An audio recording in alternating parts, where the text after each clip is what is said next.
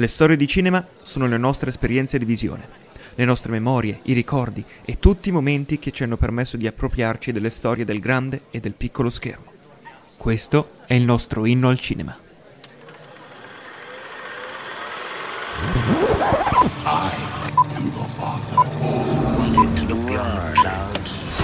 What would you say you do here? Explosions, flames. Sorrinella, buonasera, siamo in live. Siamo, siamo in live, siamo passati su StreamYard. Ma no, davvero? Non avremo Come problemi mai, tecnici Sorrinella, siamo passati su StreamYard? Perché streaming, eh, StreamYard è un po' come la democrazia, fa schifo ma non abbiamo niente di meglio, quindi... allora, buonasera, benvenuti. a- scusate il siparetto iniziale, ma era dovuto. Benvenuti al quarto episodio di Inno al Cinema. Anche stasera abbiamo una puntata bella ricca con un grande ospite che siamo contentissimi di poter ospitare. Eh, come vedete, sopra la mia testa c'è la paperella che Leonardo mi ha rifiutato di utilizzare per mesi e mesi. Gli dicevo, Leo, ma se tutti la usano, i grandi youtuber, i piccoli youtuber, gli inesperti, gli esperti, un motivo ci sarà, la comodità. Eh, dopo due live che, dei quali, buonasera Edoardo, Edoardo intanto, il nostro primo commento live che riesco a leggere, che bello. Dopo due live andate tecnicamente così e così, siamo, siamo scesi al compromesso e siamo tornati alla comodità e dal mio punto di vista alla civiltà. Quindi sappiate che Leonardo ha subito delle violenze psicologiche non indifferenti, ma ne è uscito bene come al solito. Allora, la carne al fuoco è veramente tanta stasera, quindi lancerei subito eh, il nostro primo segmento che è, rullo di tamburi, il cinegiornale. Cinegiornale. A vedere, guardate lì, ci abbiamo anche i banner, non Bruce, perché nonostante i pantaloncini siano dello stesso colore. Un paio di notizie veloci veloci prima di introdurre il nostro ospite da- dall'attualità cinematografica di questi giorni. È il primo, eh, la nostra prima diretta di lunedì, quindi è anche, il, ehm, era anche l'occasione per me di lanciare un argomento che ancora non abbiamo trattato nel, nel nostro show e che in realtà a me è molto molto caro, non nell'ultimo anno e mezzo, ma almeno nella normalità eh, è una cosa di cui sono abbastanza appassionato, che è l'andamento del box office eh, americano e mondiale.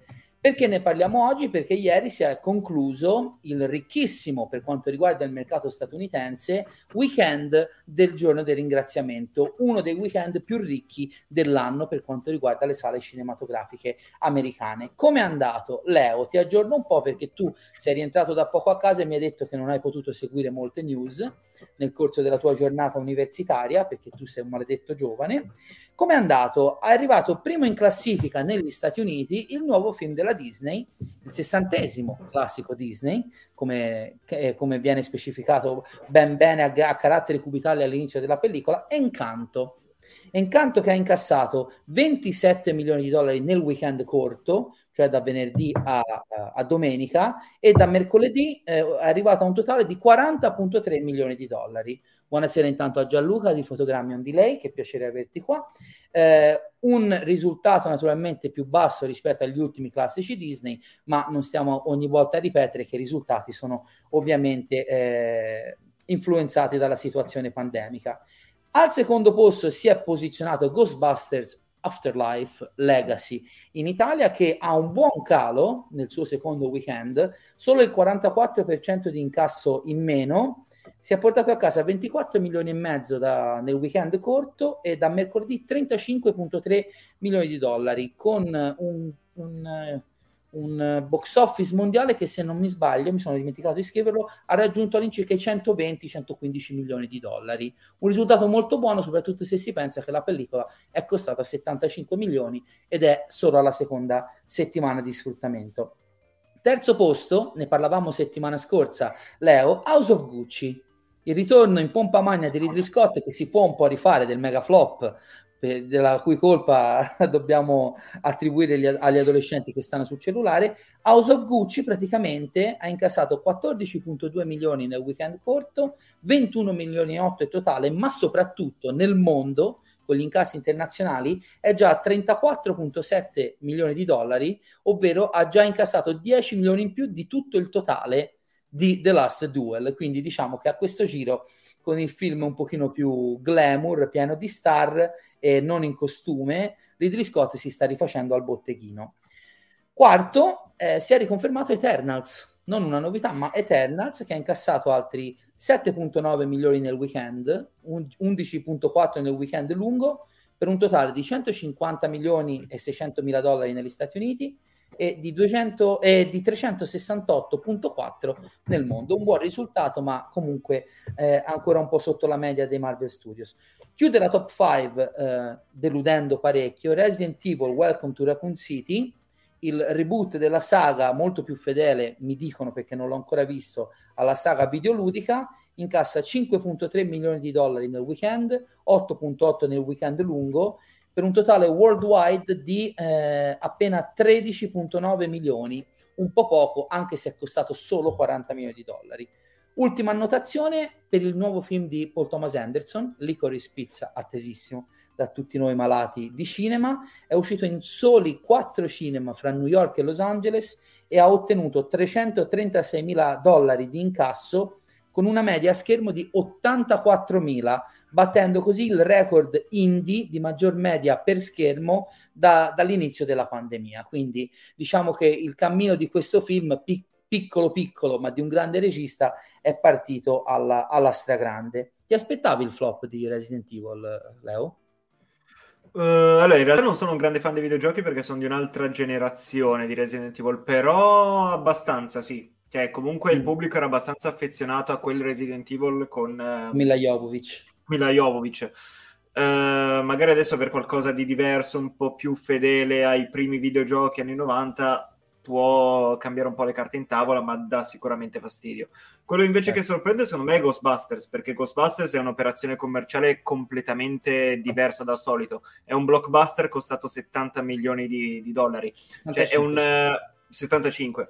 È una roba intelligentissima perché è un, uh, un'etichetta, un brand estremamente famoso che avrebbe quindi guadagnato a prescindere. Hanno limitato i costi il più possibile, infatti chi, per chi ha visto il film, è girato tutto in, uh, prevalentemente in interni, con mm-hmm. effetti speciali che, sono, che, si richiamano comunque uh, quello stile degli anni Ottanta, perciò non è sicuramente stato un, un ingente costo a livello di effetti speciali. Eh, è un'operazione molto intelligente, molto furba, eh, per quanto il film comunque mi sia molto piaciuto, quindi ha comunque una scrittura interessantissima da questo punto di vista perché riesce a mescolare nostalgia con la costruzione di un nuovo universo. Infatti, mi sembra che davvero il, la creazione di questo nuovo mondo occupi davvero grandissima parte della pellicola. Infatti, secondo me il problema è il finale, che è veramente troppo frettoloso. Secondo allora, me, so la troppo... mia volontà sarebbe parlare di Ghostbusters in una delle prossime puntate con un ospite. Eh ben scelto, quindi non anticipiamo troppi argomenti perché sai benissimo che io invece il film l'ho amato sì, sì. alla follia e vediamo un attimino se riusciamo a organizzare qualcosa interessante per le prossime settimane. Eh, la seconda notizia invece, veloce veloce, prima di introdurre il nostro ospite, è fresca di oggi pomeriggio, è arrivata un po' come un fulmine a ciel sereno e riguarda l'annuncio da parte della produttrice Amy Pascal della continuazione dell'accordo di condivisione tra i Marvel, Cinema, eh, Marvel Studios e la Sony di Spider-Man con l'annuncio appunto che verrà prodotta una nuova trilogia con protagonista Tom Holland nei panni di Peter Parker e Spider-Man in collaborazione tra i due studios. Questa notizia sembra mettere a tacere milioni di rumor che in questi giorni volevano Tom Holland uh, all'ultimo film nel Marvel Cinematic Universe. C'è anche chi non facciamo nomi, il nostro ospite sostiene che potrebbe essere, ma anch'io l'ho pensato in realtà e non siamo i soli, una notizia farlocca per sviare un po' da quella che potrebbe essere, eh, potrebbe essere l'esito finale di Spider-Man No Way Home, verso il quale ormai c'è una, una febbre sui social e nel mondo reale, visto che oggi l'apertura delle prevendite ha fatto fare, ha mandato in tilt tutti i siti eh, di prenotazione di, di biglietti americani. Eh, a, tu, a, te piace l'idea, Leo, di una nuova trilogia? Cioè pensare a Tom Holland ancora nell'MCU per qualche anno? A me tantissimo perché secondo me stanno veramente seminando la presenza di Miles Morales come eh, percorso di crescita del, del, personaggio perché già, a parte che già Tom Holland aveva detto tempo fa che gli piacerebbe diventare il, um, diciamo, il, il mentore di Miles Morales eh, in futuro. E una settimana dopo che mi fai ha detto che non darà mai più trattamenti o sceneggiature a Tom Holland da leggere. Quindi oh, è, un stato, è un siparietto, eh, per carità, però è stato un siparietto ben orchestrato che fa fare 2 più 2 Senza a chiunque legge notizie. che Donald Glover nel, in Spider-Man Homecoming, il primo film con Tom Holland, interpretava lo zio di, di Miles Morales, c'era anche un riferimento al Cavolo. personaggio, quindi sappiamo che esiste Miles Morales Esiste. nell'MCU ed è lì pronto ad esordire. Esordirà in Spider-Man No Way Home. Tra qualche giorno dovremo sapere la risposta. Io sono molto Però è contento. interessante questa cosa. No, dico, è interessante comunque questa cosa perché almeno hai il personaggio di Tom Holland che con sei film riesce a diventare da discepolo a mentore in un passaggio estremamente graduale, in qualcosa Anche come perché- comunque saranno cinque anni di arco trasformativo, anzi di più, saranno una decina d'anni di arco trasformativo, quindi perfetto, ben venga. Anche perché molti sostengono che Tom Holland non abbia avuto lo spazio necessario per evolvere nei panni di Peter Parker e Spider-Man, eh, in nome, che ne so, di Tony Stark, degli Avengers, via dicendo, io non sono assolutamente d'accordo, però Esatto. ben vengano eventualmente trame che riescano a sviluppare ancora di più la sua linea narrativa nell'MCU.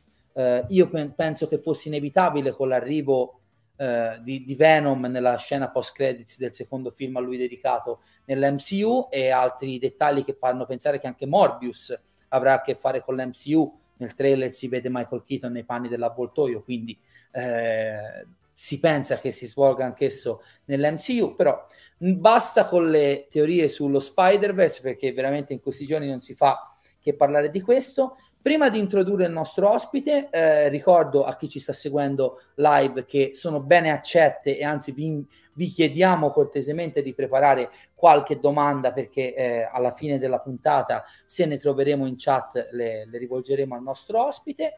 E quindi direi a questo punto di introdurre l'ospite di stasera che ha- è il regista del film Mine, ha scritto oltre a Mine stesso i film True Love e Ride. Come scrittore ha pubblicato per Mondadori IF, la Fondazione Immaginaria e l'Accordo Perfetto, due romanzi e è qui stasera per parlare di cinema con noi, di fumetti e non solo, ma anche di questo interessantissimo nuovo progetto editoriale che ha appena lanciato. È con noi stasera Fabio Guaglione. Ciao, ciao a tutti. Ciao Fabio, buonasera. Grazie di aver Buonasera. accettato l'invito. Grazie a voi. Allora Fabio, ehm, noi nel rispetto del nostro, del nostro stimatissimo format, prima di arrivare a parlare eh, del, del progetto editoriale che ci presenti stasera, abbiamo da sottoporti, non è una tortura, te lo assicuro, a quello che chiamiamo il questionario cinefilo. Perché eh, Inno al cinema è appunto un omaggio a quella che è la nostra esperienza, eh, esperienze di visioni personali, e con queste tre domande, diciamo, tendiamo a, a tracciare un- una sorta di profilo da appassionato della, della settima arte del nostro ospite. Sono già in ansia. È la, è la nostra, esatto, tipo quiz, Fabio. Ehm, la nostra prima domanda ormai è quella fissa per tutti, mentre le altre variano in base al- all'ospite. Qual è il primo film che ricordi di aver visto in sala sul grande schermo? La carica di 101. Però, quindi era una di quelle riprogrammazioni cicliche No, della no. Disney. No, Che no, no. Ah, no, sì, sì, no, certo, però... Ok. Aspetta, perché di che anno è l'originale? Eh, Leo ricordo, ma credo sia anni 60. Ah, Nel ok. 61. 61, esatto. Buonasera, Nicky ricordo- Sam. Mi ricordo questa cosa che i miei genitori un giorno mi dissero oggi ti portiamo al cinema. E io ho fatto tutto il tragitto immaginandomi cosa fosse questo posto dove tutti vedevano i film. Cioè, mi ricordo più quello che l'esperienza poi di, Chiaramente. di vedere È la film. stessa cosa che dico sempre io. Io l'ho, l'ho già raccontato, ma eh, per dovere di dialogo, il primo film che ho visto sul grande schermo, o almeno quello di cui ho memoria, è il Batman di Tim Burton. Mhm. ero piccolissimo, avevo tipo 5-6 anni, 5 anni credo, e io non mi ricordo il film, mi ricordo la scala che portava al cinema, perché era in un palazzo più ampio, e in cima a questa scala c'era l'enorme poster nero, super lucido, con lo stemma dorato di Batman. Io quello mi ricordo, mica il film. Eh, sì, no, ovviamente eh, spesso e volentieri riceviamo eh, titoli Disney come risposta perché in quegli anni eh, la facevano da padrone anche appunto nelle riproposizioni ogni tot anni. E, bene, la seconda domanda è qual è, questa l'ha suggerita Leo per te, qual è il primo film, co- scusami, qual è il film che non hai potuto vedere in sala alla- all'epoca dell'uscita originale che avresti voluto, voluto vedere sul grande schermo? Non solo per motivi tecnici, anche per un discorso di condivisione di emozioni, eccetera, eccetera. Ma devo essere già nato? Per la domanda? No, Vabbè, no, sì. No, comunque sì, penso che sia ovviamente Blade Runner. Eh, bello, sono assolutamente d'accordo. E pensare che all'epoca ti saresti trovato Da solo. contornato da persone a cui avre- aveva fatto schifo, perché insomma Eh, la lo so. reazione abbastanza generica fu di, di rifiuto. Sarebbe interessante anche viverla così, la visione di un grande classico. Poi magari se ci penso mi vengono in mente degli altri film, eh, però quello penso sia... No, no, ma la, la prima risposta è sempre quella giusta perché l'hai data, l'hai data di istinto. Io sono riuscito a vedere Blade Runner nella versione Director's Cut sul grande schermo in pellicola, però ovviamente No, ma niente. dopo, eh no, certo, no, sì, sì. No, Però ho capito, cioè, la domanda per me è il film che ti sei pentito di non aver visto per la prima volta in un cinema. esatto, è punto, no? esatto, sì, sì, Eh, sì, assolutamente. Che molti classici noi li abbiamo visti per la prima volta in televisione. In VHS, quelle Eh, cose sì. vecchie, ti ricordi quelle cose? Sì, sì. Eh, Ne avevo tante, ne avevo tante. Eh, anch'io, anch'io. E allora, l'ultima delle tre domande ci introduce anche un po' a quello che è eh, l'argomento principale della puntata. Quali sono i fumetti e gli autori di fumetti che più ti hanno influenzato e appassionato nel corso degli anni? Eh, ma quindi impossibile. Troppa roba. No. Cioè... E io ho tutto il tempo del mondo. no, ragazzi, io ho imparato a leggere su L'Uomo Ragno a 5 anni, quindi io da lì ho, ho letto di continuo e... eh, cioè, posso dirvi, insomma, se uno ti dice sei su un'isola deserta, puoi rileggere all'infinito... Ecco, Impostiamola così. è un ex equo. Eh, Berserk e Preacher. Questi sono i, i due fumetti che rileggerei all'infinito.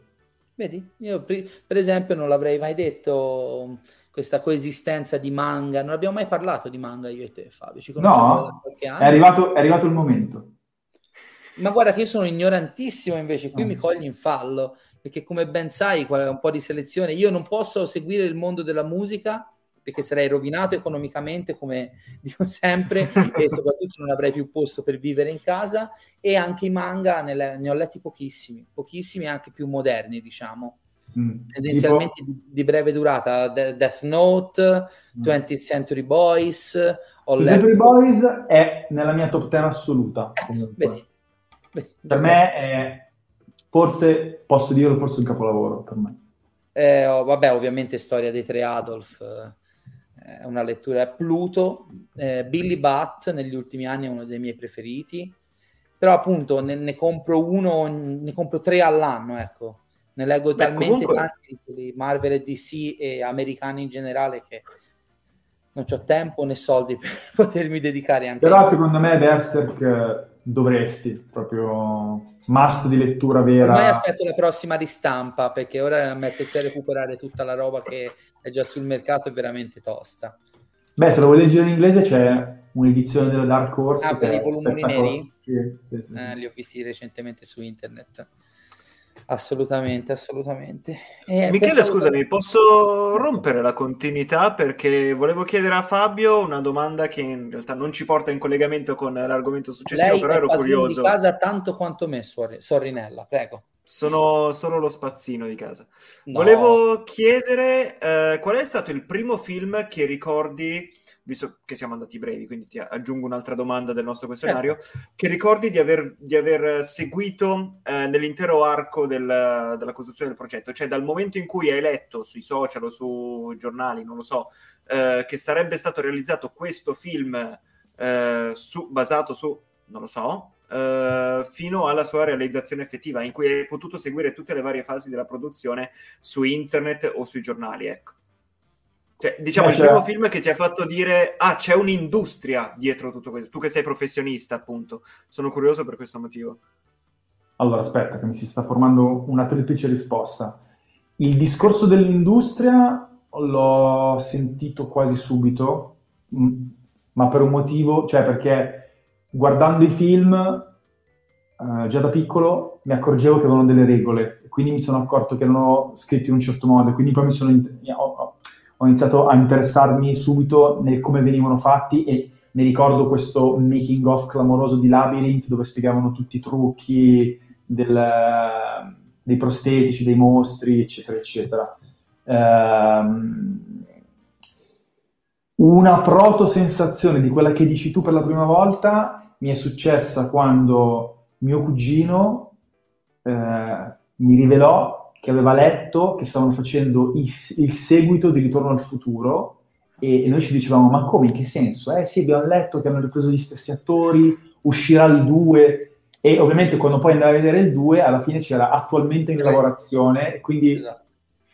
E, poi, e poi è arrivata la fase di internet quello secondo me è, è, successo tante volte, forse una delle prime con tanta attenzione fu lo Spider-Man di Sam Raimi e gli X-Men di Brian Singer, perché all'in- proprio all'inizio c'era proprio solo l'annuncio col cast, no? Io mi ricordo questo annuncio su X-Men che era la pellicola si focalizzerà su Wolverine, Xavier e Magneto e io da ragazzino, da bambino, dissi, ma no, ma cos'è? Cioè, già lo rovinano, è un film, deve esserci il gruppo, e invece poi alla fine c'era. È, stata, è stata giusta quell'impostazione e c'era anche il gruppo. Eh, però anche lo Spider-Man di Sam Raimi mi ricordo che andai subito a rivedermi tutti i film di Sam Raimi, andai subito a vedermi chi era Tobey Maguire, la prima volta che uscì il costume, cioè era una cosa per cui seguivo tutti gli aggiornamenti, il primo trailer, cioè era molto,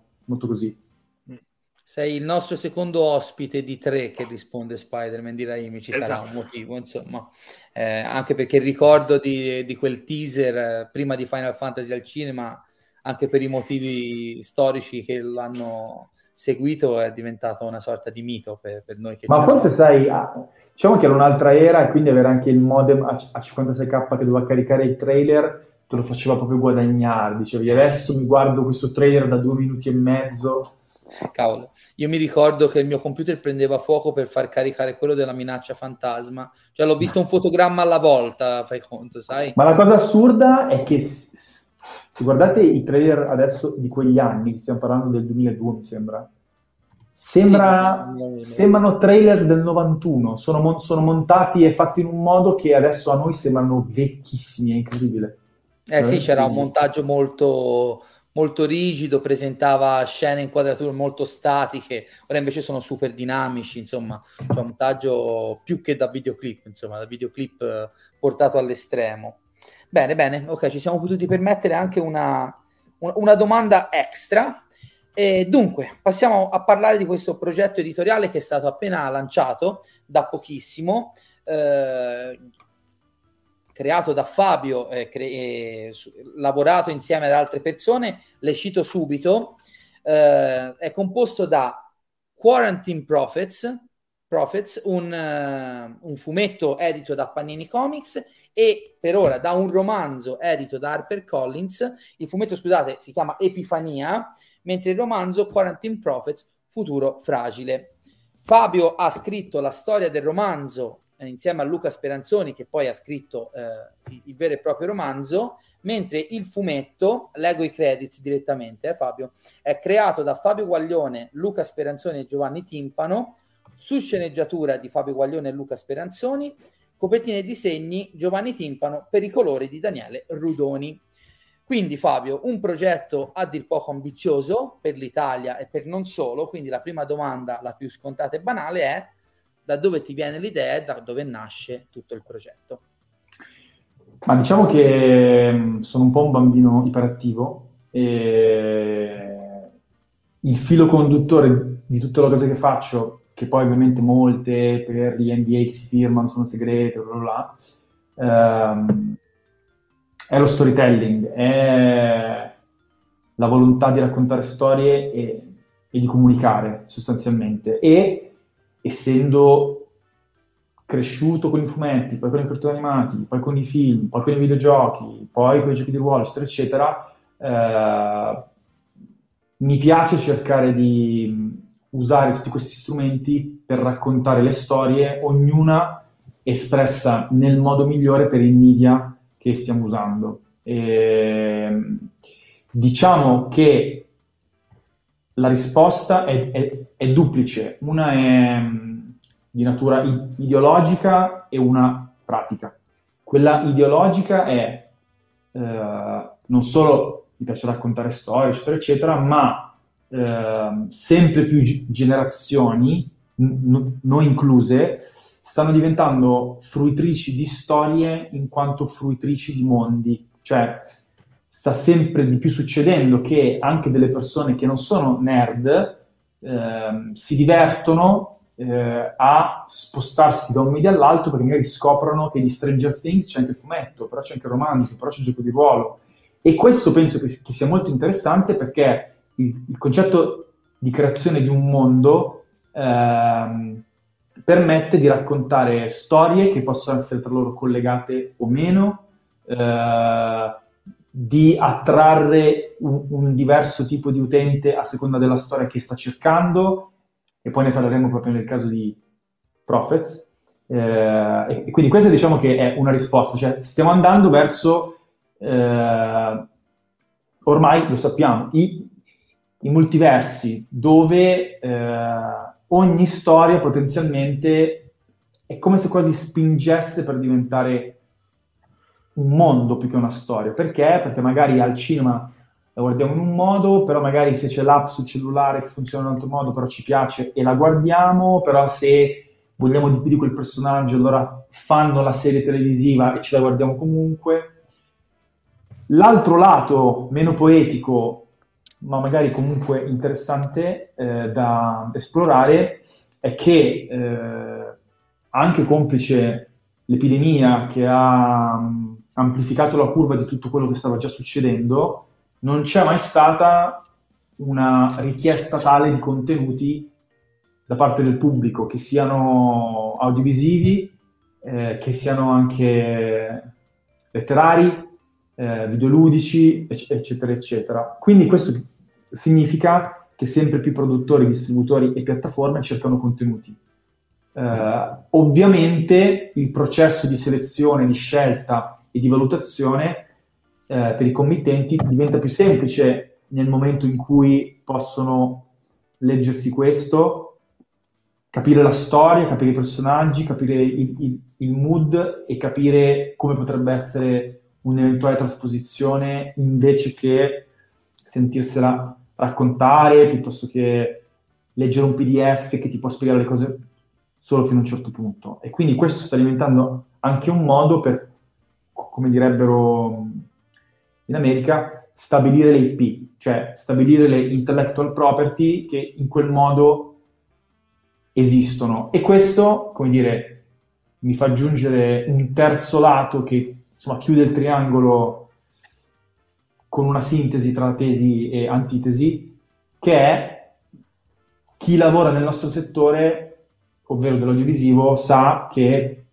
eh, per ogni film, per ogni serie TV che esce, ce ne sono almeno 1000, 2000, 10.000 che muoiono perché alcune non, non vengono accettate, alcune vengono scritte e poi non vengono accettate, alcune vengono scritte, poi vengono cambiate, poi prima di girare non vengono accettate.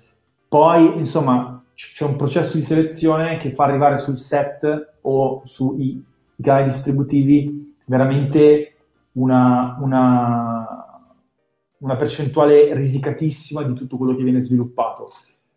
Per quelli come me, come noi, che hanno in testa le storie, eh, usare questo mezzo, tra virgolette, questi mezzi, tra virgolette, innanzitutto è un modo per farle vivere, cioè non mi rimane dentro il Mac e nessuno le leggerà mai. No, comunque arrivano sugli scaffali, arrivano sui digital, digital store, quindi comunque in qualche modo possiamo arrivare alle persone perché potranno leggerle, potranno guardarle. E questo per chi crea storie è eh, una rivoluzione. Cioè, io, io, quando mi metto a lavorare o su romanzi o su eh, dei fumetti che già so che usciranno, ho un atteggiamento mentale e uno spirito completamente diverso mentre lavoro rispetto all'ennesimo trattamento di film o serie tv che, ah, chissà se andrà, ah, chissà quante modifiche dovremo fare, ah, ma non sappiamo se piacerà, ah, ah magari anche poi se piace quel livello, poi al, al livello sopra lo bocciano e quindi è molto più insomma, faticoso, diciamo. Quindi mh, questa è la risposta. Guarda, mi, mi viene una domanda così al volo, visto che ne abbiamo parlato. C'è un po' di ritorno audio. scusate. Sì, sì. Scusate. A posto? Pochino? Non dipende da me. credo. Ok, ora No, ok, a posto, a posto. Scusate, allora, eh, scusa Fabio, ehm, dicevo, ne abbiamo parlato giusto in questi giorni. Eh, ho parlato di questa ricchezza ai massimi livelli di, eh, di prodotti eh, audiovisivi e letterari e videoludici, eccetera, eccetera, eh, mai così alta per quanto riguarda la produzione e la distribuzione. Eh, ne parlavamo nei giorni scorsi appunto in merito alla, alla messa in onda eh, di Netflix, di watching di stagioni intere contro la release settimanale. Ci siamo resi conto che ormai noi che siamo, tra virgolette, drogati di contenuti, non riusciamo più a stare dietro a tutte queste uscite. Eh, credi che in un certo modo, soprattutto quello appunto audiovisivo di, di mercato, rischia a un certo punto di, di esplodere per eccessiva quantità di prodotto? Perché lo sai, Guarda. Ripeto, noi ci conosciamo da anni, sai quanto io stia dietro alle uscite e mi piace guardare roba. Io non ce la faccio più a stare dietro a tutta la roba che. Guarda, ti dirò, tu. guarda, ti darò una risposta molto precisa. Mi sono fatto un'idea perché ci ho pensato molto a lungo. Mhm. Non ne ho la più pallida idea.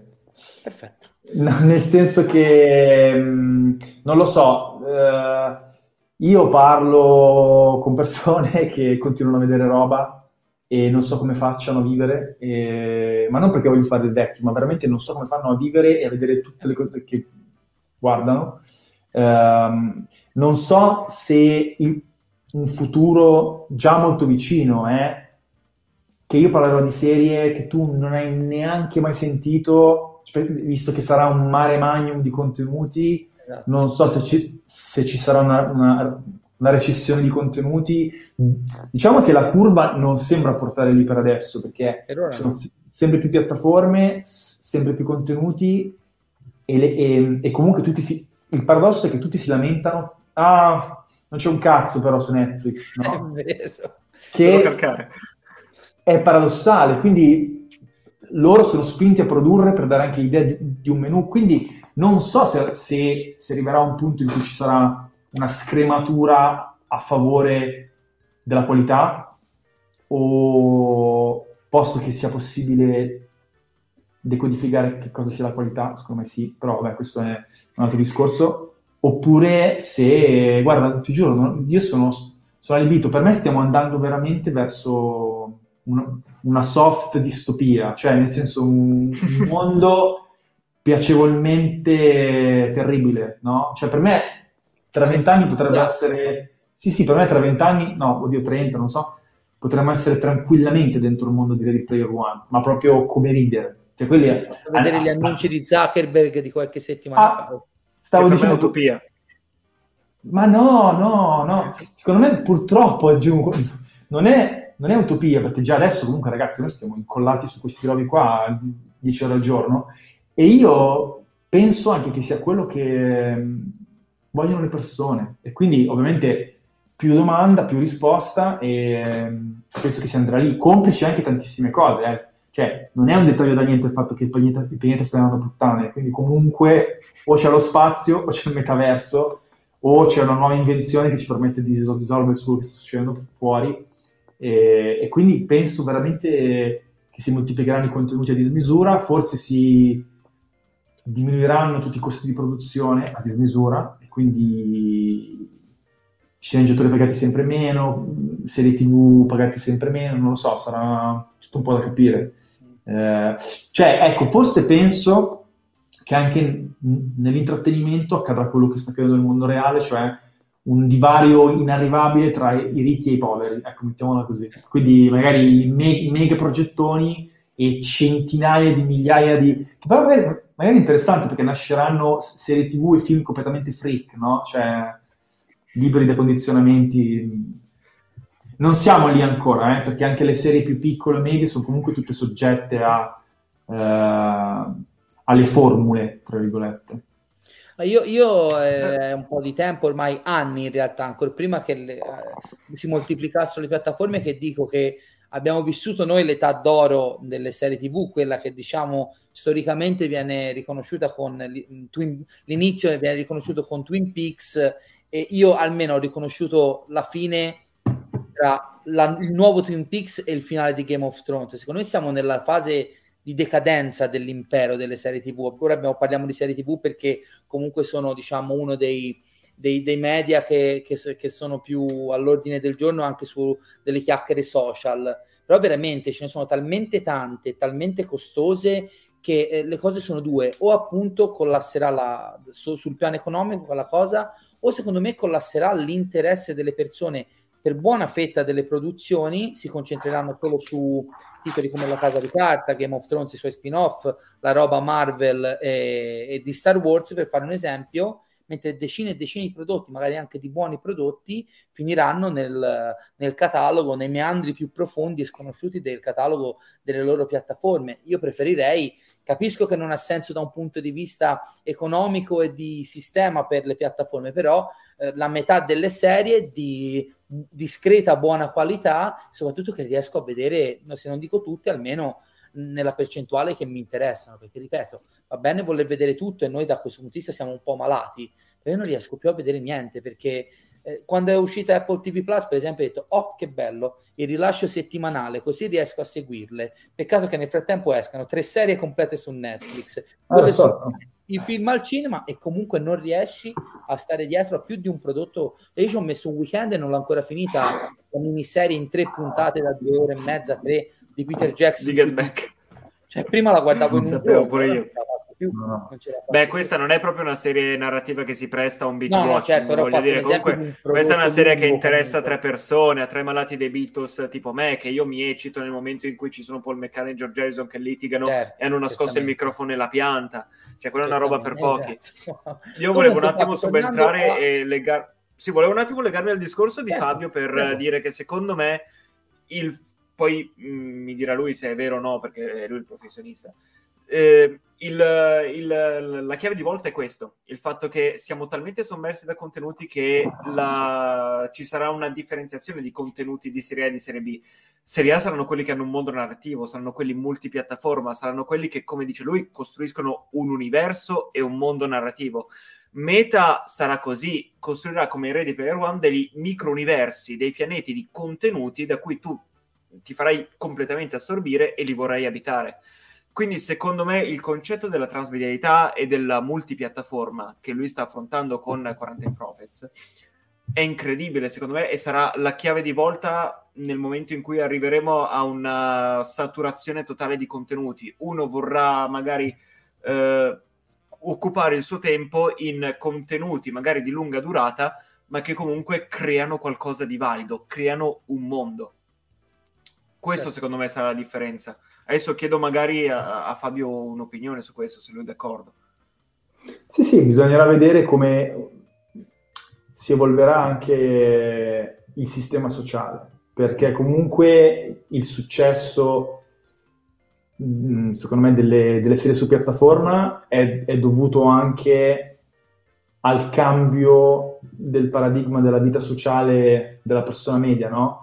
Che cioè una volta ragazzi quando eravamo piccoli noi c'era il famoso alle 20.30 su Italia 1 che, che, cosa voleva dire? che tutta la famiglia più o meno mediamente ovviamente alle 8 di sera erano tutti riuniti a casa mangiavano alle 8 e mezza erano liberi si guardavano il film no? era un rito cioè adesso ormai tra il lavoro, le esigenze, le famiglie sempre più articolate, eh, i ritmi, eccetera, eccetera, ormai veramente è tutto spezzettato, tutto frammentato e quindi il fatto che uno possa dire io me la guardo quando voglio, click, quello ha cambiato, cioè è stato purtroppo, aggiungo io, un match perfetto e ha generato un successo incredibile, perché quella così posso guardarmela quando voglio io.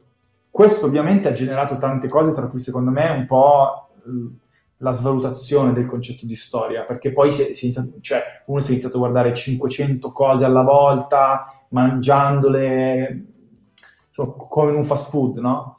E, però certi processi non si possono neanche evitare, fermare o rallentare. Secondo me bisogna solo cercare tutte le volte di, di valorizzare quello che sta succedendo per raccontare nel miglior modo possibile una storia. Bisognerà vedere se il metaverso risponderà sempre di più al, alle esigenze o comunque al modo di vita dell'utente medio. Io aggiungo, purtroppo penso di sì, perché penso che per una serie di, di motivi X, Y e Z sempre più persone saranno chiuse in casa. E penso che mh, ci sia un, un, una diffusa anaffettività e, e purtroppo un, un, distacco totale, ma parlo in prima persona, eh, da proprio da perché il nostro pianeta è bello, quindi dai monti, dal mare, la campagna, e quindi penso che purtroppo ci si rinchiuderà sempre di più in questi mondi virtuali e quindi potrebbe essere che attecchirà. L'unica mia incognita uh, è sempre la solita, no? Cioè il fatto che c'è sempre quel, quel, quel, quell'ultimo passo invisibile che a volte non, non viene mai fatto, no? Tipo i televisori in 3D, il fatto di avere addosso gli occhialini poi non ha funzionato. Ah, il videogioco dell'Oculus non ha mai sfondato. Quindi cioè, bisogna capire se nel frattempo le generazioni si abitueranno, no? Perché per esempio, faccio un esempio stupido di una cosa che è arrivata a livello tecnologico giusto nel momento giusto, che è stata, non so se ricordate, la Wii. Cioè la Wii la prima Wii è una cosa che dal bambino al videogiocatore e a mia mamma tutti potevano giocare. Certo. E quello è, è, è, stata quasi una risposta a una cosa che mancava. Cioè, ma perché non ci sono dei giochi un po' eh, anche fitness, un po' anche eccetera eccetera, facili facili da usare e anche un po' divertenti per la famiglia. Track è arrivata la Wii ha fatto una strage. Ha no? rivoluzionato il mercato. Ma quanto è stato rivoluzionario Wii Sports come gioco? Cioè, io mi esatto. ricordo di mio nonno, faccio l'anima sua, che in bowling, bowling Wii Sports mi stracciava. Sento un eco, non so. Sì, sì, sì, ma vai pure. Ecco. Cioè, per dire, comunque, questo è il gioco della famiglia, la famiglia che comunque si riunisce attraverso un rito per usufruire di contenuti. Sì, questo sì. è il punto. Eh, però, questo... però capito, il, il, il, fatto di mettersi dentro con i guanti, con le cose, bisogna capire, e anche il fatto di essere dentro a livello di sensazione, perché molti non vogliono stare dentro in, in un mondo virtuale. Quindi bisogna vedere se ci saranno abbastanza persone da creare una massa critica che giustificherà la creazione di questo tipo di mondo. Certo. Però, però, penso che per come stiamo trattando il pianeta stiamo aiutando i presupposti. Quindi siamo tutti dei super villain, Fabio. allora, hai parlato di quella che era la tua, diciamo, necessità anche come narratore e come appunto creatore di storie. Quando eh, hai deciso che storia raccontare in questo progetto di Quarantine Prophets?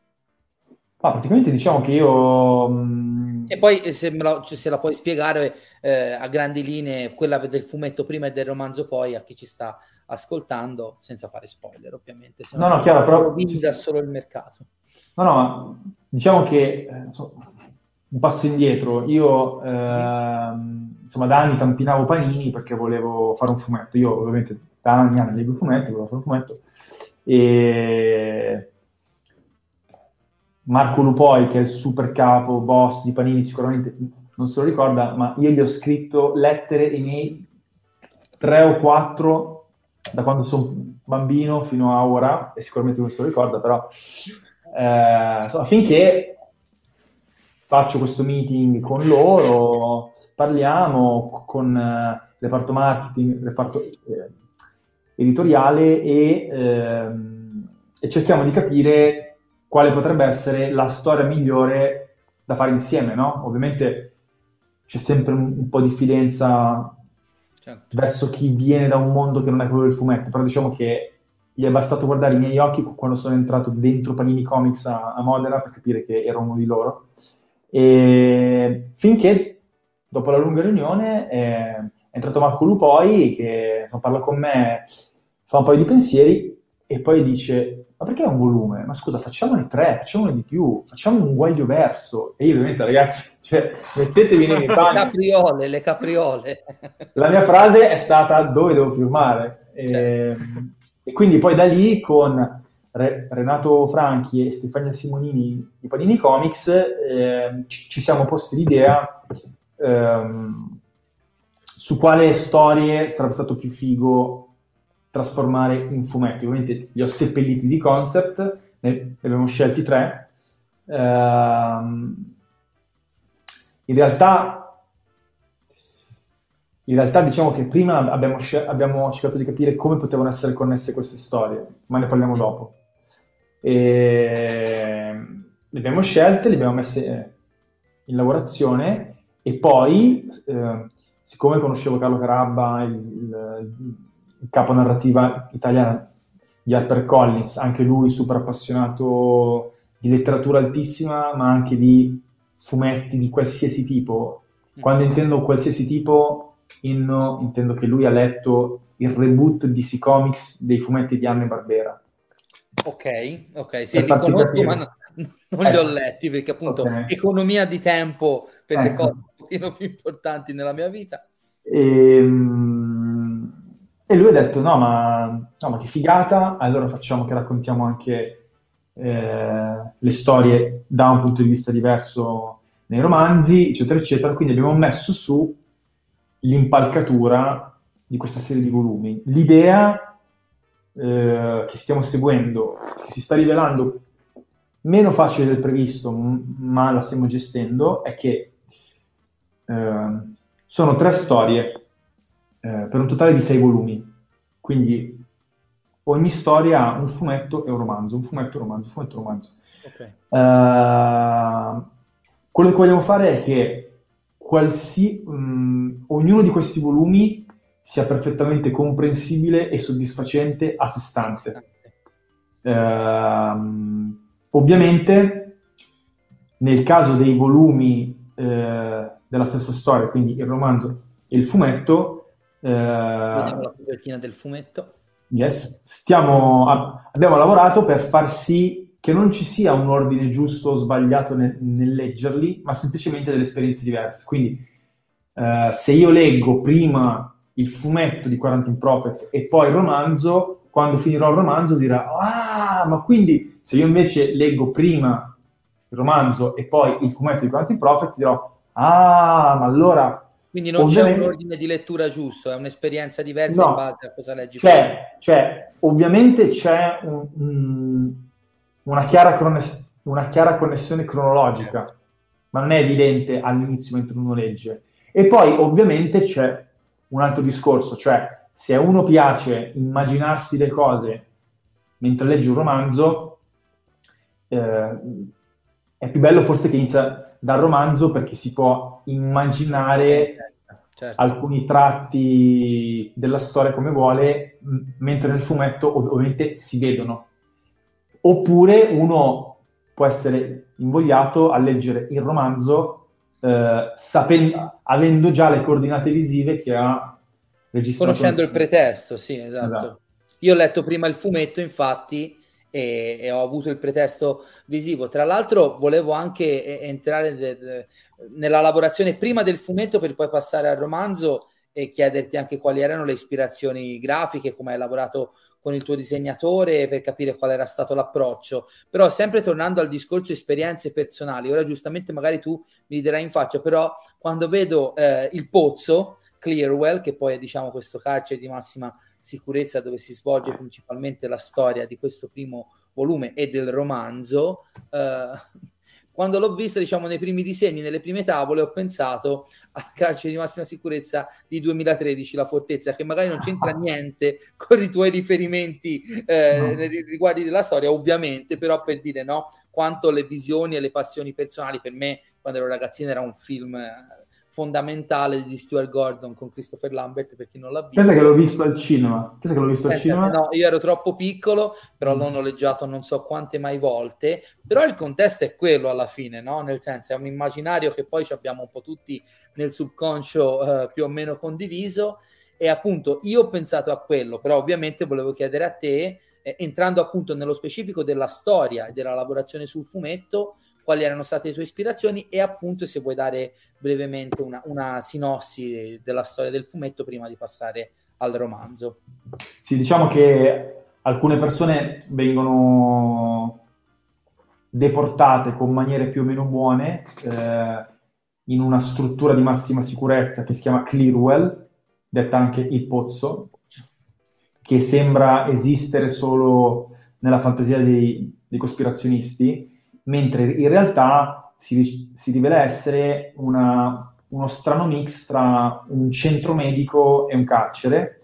Perché? Perché le persone che vengono deportate lì sono additate di avere un disturbo neurologico che provoca delle allucinazioni, eh, probabilmente virale, eh, e, e, le persone che contraggono il virus, che si chiama appunto epifania, sostengono eh, di, di, avere delle visioni. Quindi a, alcuni sostengono di vedere il futuro, alcuni sostengono di vedere le proprie vite passate, alcuni sostengono di poter vedere un luogo a 100 km da loro. Eh, e quindi vengono catturati per impedire che il virus si diffonda, messi in quarantena eh, e studiati. Eh, ovviamente succede che è vero, cioè queste persone stanno maturando queste abilità e il punto delle autorità, delle corporazioni, delle religioni è dire ok, adesso cosa facciamo con queste persone? Cioè ci sono delle persone che volendo riescono a vedere cosa succede domani, cioè potrebbero provocare un picco o un crollo della borsa e quindi la prima reazione è prima di tutto li chiudiamo in un posto e li studiamo capiamo cosa succede. Quindi ovviamente c'è chi vuole studiarli, c'è chi vuole rendere delle armi, c'è chi vuole trarre profitto, c'è chi vuole fare diventare dei nuovi dei, diciamo. Loro vengono chiamati appunto i profeti. Eh, ovviamente noi, eh, nel fumetto soprattutto, stiamo dal punto di vista dei carcerati, tra virgolette, e quindi si formano già due fazioni, quelle, quella che dice dobbiamo trovare un, un, modo per evadere da questo posto e quella che dice no, siamo qua per un motivo, dobbiamo capire il motivo, soprattutto noi che possiamo vedere il domani. Eh, mentre il romanzo eh, è visto più, da, soprattutto nella prima metà, da, da, dal punto di vista di, di chi gestisce Clearwell. Infatti il protagonista è una guardia carceraria che viene assunta per essere un, una delle guardie che vigila sui profeti. Poi, se vuoi dopo diciamo altro. E, e quindi già questo, per esempio, è stato un modo per differenziare le storie. Cioè, noi abbiamo creato quella che tecnicamente si chiama un'arena, un'arena narrativa, eh, che è Clearwell, no? Eh, il fatto che esista questo posto e, e, questa premessa permette di avere tantissimi personaggi permette di, di, di, muoverci dentro il carcere. Quindi noi abbiamo scelto per il fumetto alcuni personaggi, per il romanzo un altro, ma alcuni personaggi sono in comune addirittura, solo che magari se tu leggi solo uno dei due volumi pensi, ah, quello è uno stronzo, però magari se leggi l'altro dici, ah, ma lui lo fa per un motivo. Esatto, e, e questo è stato estremamente appagante, un po' anche perché è giocare col tipo di meccanismi con cui noi siamo cresciuti, siamo veramente fritti il cervello, no? Eh. E questo con Luca Speranzoni, che è il coautore con cui abbiamo creato la premessa, il mondo, i, i, personaggi e tutti gli intrecci complicatissimi, perché quando inizi a avere un personaggio che riesce a vedere 10 minuti nel futuro, uno che, che, che può spegnere il potere degli altri, uno che può farti dimenticare le cose che sta pensando, uno, cioè, quando inizi a interagire tra di loro, ragazzi, è abbastanza è un mix esplosivo. È un mix esplosivo. E poi col buon Giovanni Timpano, disegnatore di Batman, The Shadows, di varie serie, serie Image, eccetera, eh, ci siamo messi a inventare tutto il comparto visivo. Lui ha voluto spingerlo molto di più da un punto di vista visivo sulla sci-fi, cioè noi eravamo orientati molto sul realismo più incredibile, mentre lui ha detto, secondo me questa cosa manca un po' di personalità, eh, loro sono normali, tutto normale, ma almeno la struttura e le guardie possiamo spingerle. Eh, anche per dare un look identitario alla serie. Mm. E una delle prime mosse che ha fatto è stato quello di mandarmi sette video in cui mi illustrava tutto Clearwell riprodotto in 3D con anche proprio le, le macchinette del caffè. E quindi ho detto, questo, questo è il mio uomo, capito? Eh, eh sì, perché lui mi ha detto, eh sì, lui mi ha detto, dovrò disegnarlo talmente tante volte. Ha fatto tutto il rendering della struttura al computer. Sì, sì. Ha detto, dovrò farlo talmente tante volte che faccio prima crearlo in 3D e poi tutte le volte mi ci muovo dentro, faccio l'inquadratura, eccetera, eccetera. Ma anche solo, guarda, io non so se si vede, e adesso me, lo direi tu, ma noi abbiamo riversato sia nel romanzo che nel fumetto una quantità di cure, di dedizione su ogni dettaglio che io spero che arrivi nella pagina, ma anche solo decidere la loro uniforme, che doveva essere molto, eh, diciamo, distintiva, no? Però non doveva essere la classica uniforme arancione mhm. dei carcerati, però se non stavamo attenti con la bicromia sembravano gli X-Men, però e quindi ah, ci abbiamo messo tanto anche solo a fare questa cosa così insomma semplice diciamo, tra ma guarda hai, hai, detto una cosa che è una delle prime idee che mi si sono formate passando dalla lettura del fumetto alla lettura del romanzo ovvero questa, eh, questo convivere di fantascienza o meglio di un tratto più fantascientifico e di genere che più marcatamente presente nel fumetto mm. e un approccio più realistico e intimo, diciamo, personale, cioè il fumetto ha inizialmente tre protagonisti e poi il cast si allarga in maniera abbastanza importante con altri personaggi, tutti abbastanza eh, rien- che rientrano in, come si può dire, ehm, un topoi del genere, insomma, della fantascienza, comunque del, del film eh, carcerario, comunque dell'action vero e proprio. L'inizio del romanzo soprattutto è fondamentalmente la storia di un uomo che sta cercando il suo posto nel mondo e capita in questa situazione più grossa di lui che lo cambierà drasticamente. È vero che è diverso anche il medium con cui vengono raccontate le storie, però il primo inizia già in un mondo che è completamente cambiato e eh, sia da un punto di vista appunto visivo per come vediamo il pozzo prendere anche vita nei disegni del fumetto, ma anche per la cronaca fin da subito di come vengono catturati loro. L'inizio della storia di Sam, la guardia protagonista di Futuro Fragile, potrebbe essere l'inizio anche di un film drammatico su, una, eh, su un, un, ex ragazzino di grandi speranze che cerca salvezza prima nell'esercito e poi nel lavoro di guardia carceraria che poi inizia a vivere una, una, um, un'avventura più grande di lui che lo cambierà per sempre. Però se uno legge per dire le prime 100 pagine del romanzo, è catapultato in un mondo dove sì, ci sono già presenti tutti gli elementi che sono anche nel fumetto, ma con un approccio molto più intimo e tendenzialmente diverso.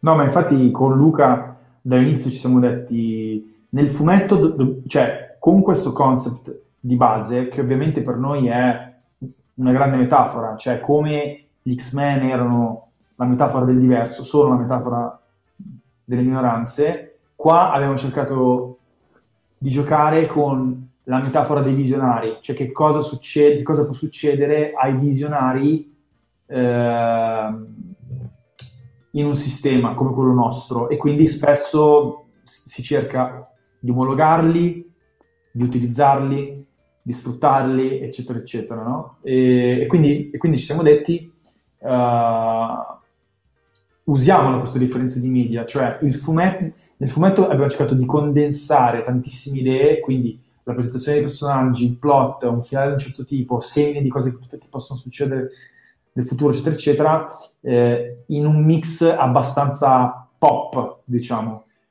Mentre nel romanzo abbiamo cercato di usare un tipo di letteratura un, un po' più alta, cioè mh, secondo me c'è anche dei tratti di das experiment, no? Cioè un po' eh, appunto il concetto di, di carcerario e carcerato e che cosa succede se il carcerario diventa carcerato, no? Mm-hmm. Eh, e ovviamente il romanzo permette di approfondire t- tantissimo eh, i pensieri, lo stato d'animo e, e l'evoluzione del protagonista, quanto anche tutto il world building, no? che magari eh, al, alcuni tipi di pause nel fumetto, insomma per ora, è più difficile prendersene, no? Mentre il fatto di stare di più con i carcerati, con i loro riti, capire che stanno diventando una comunità, è quasi più da serie tv, no? Ehm, sono tempi più dilatati che a- abbiamo cercato proprio di usare Mhm. Nel romanzo, diciamo. Assolutamente, no, si percepisce proprio questa volontà di esplorare in maniera più interiore il personaggio come magari un medium, cioè nel senso si può fare anche tramite il fumetto, però appunto il fumetto mi sembra più la rappresentazione pratica e action anche da un certo punto di vista, una sorta anche di storia corale, eh, più corale rispetto al romanzo, mentre il romanzo affronta, tra virgolette, non voglio dire... eh, il, il percorso di un singolo personaggio che comunque si trova a interagire con una realtà e con altre persone eh, come non avrebbe immaginato, insomma, per quello che era il suo percorso, percorso di vita. Per quanto riguarda la scrittura de- del, del romanzo, ripeto, tu hai, eh, storia di eh, Luca Speranzoni e Fabio Guaglione, eh, romanzo di Luca Speranzoni, come si suddivide lì il lavoro prima e, do- e durante la stesura del romanzo? Diciamo che essendo appunto parte di un mondo che, che stavamo creando, eh, ci abbiamo messo tanto per decidere eh, lo spunto della storia. Cioè noi, noi a un certo punto, mentre stavamo scrivendo il fumetto, abbiamo capito, ok, c'è da scrivere anche un romanzo, no? Ma non c'era la storia del romanzo, non c'era lo spunto, non c'era niente, no? Quindi quello è stato il primo step. E, e Luca diciamo che ha avuto subito l'idea di, di dire facciamo che la storia di uno normale che poi diventa una guardia, poi si ritrova in quel mondo, non voglio spoilerare tanto, però poi si ritroverà veramente in mezzo, no?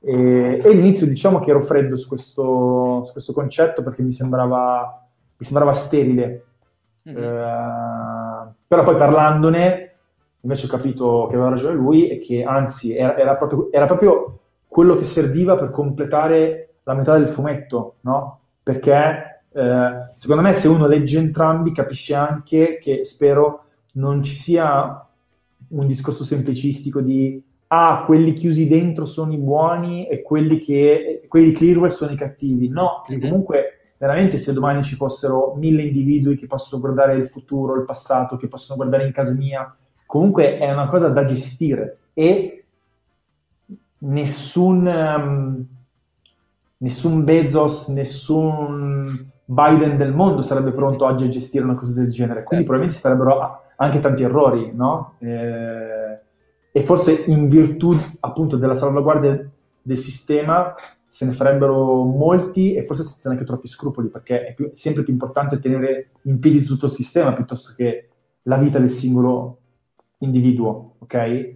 Ehm, quindi, deciso lo spunto, ci siamo detti, ok, dobbiamo concordare com'è tutto il plot, tutto il plot, che personaggi ci sono che vengono dal fumetto, eh, il come li usiamo, che chicche vogliamo mettere, che cosa diciamo di più della macrotrama, sì, no, che aspetti vogliamo approfondire che nel, che nel fumetto non sono approfonditi. Per esempio, nel romanzo è molto approfondito tutto il discorso, diciamo, della logica dei paradossi, insomma, se vogliamo, temporali. Mhm. Cioè, o- ovviamente per uno che può avere una visione del futuro, ok, si apre, come dire, il campo da gioco, visto che ogni storia ha le sue regole, cosa vuol dire in Quarantine Prophets se un personaggio vede il futuro? Il futuro si può cambiare? Se sì, non era il futuro.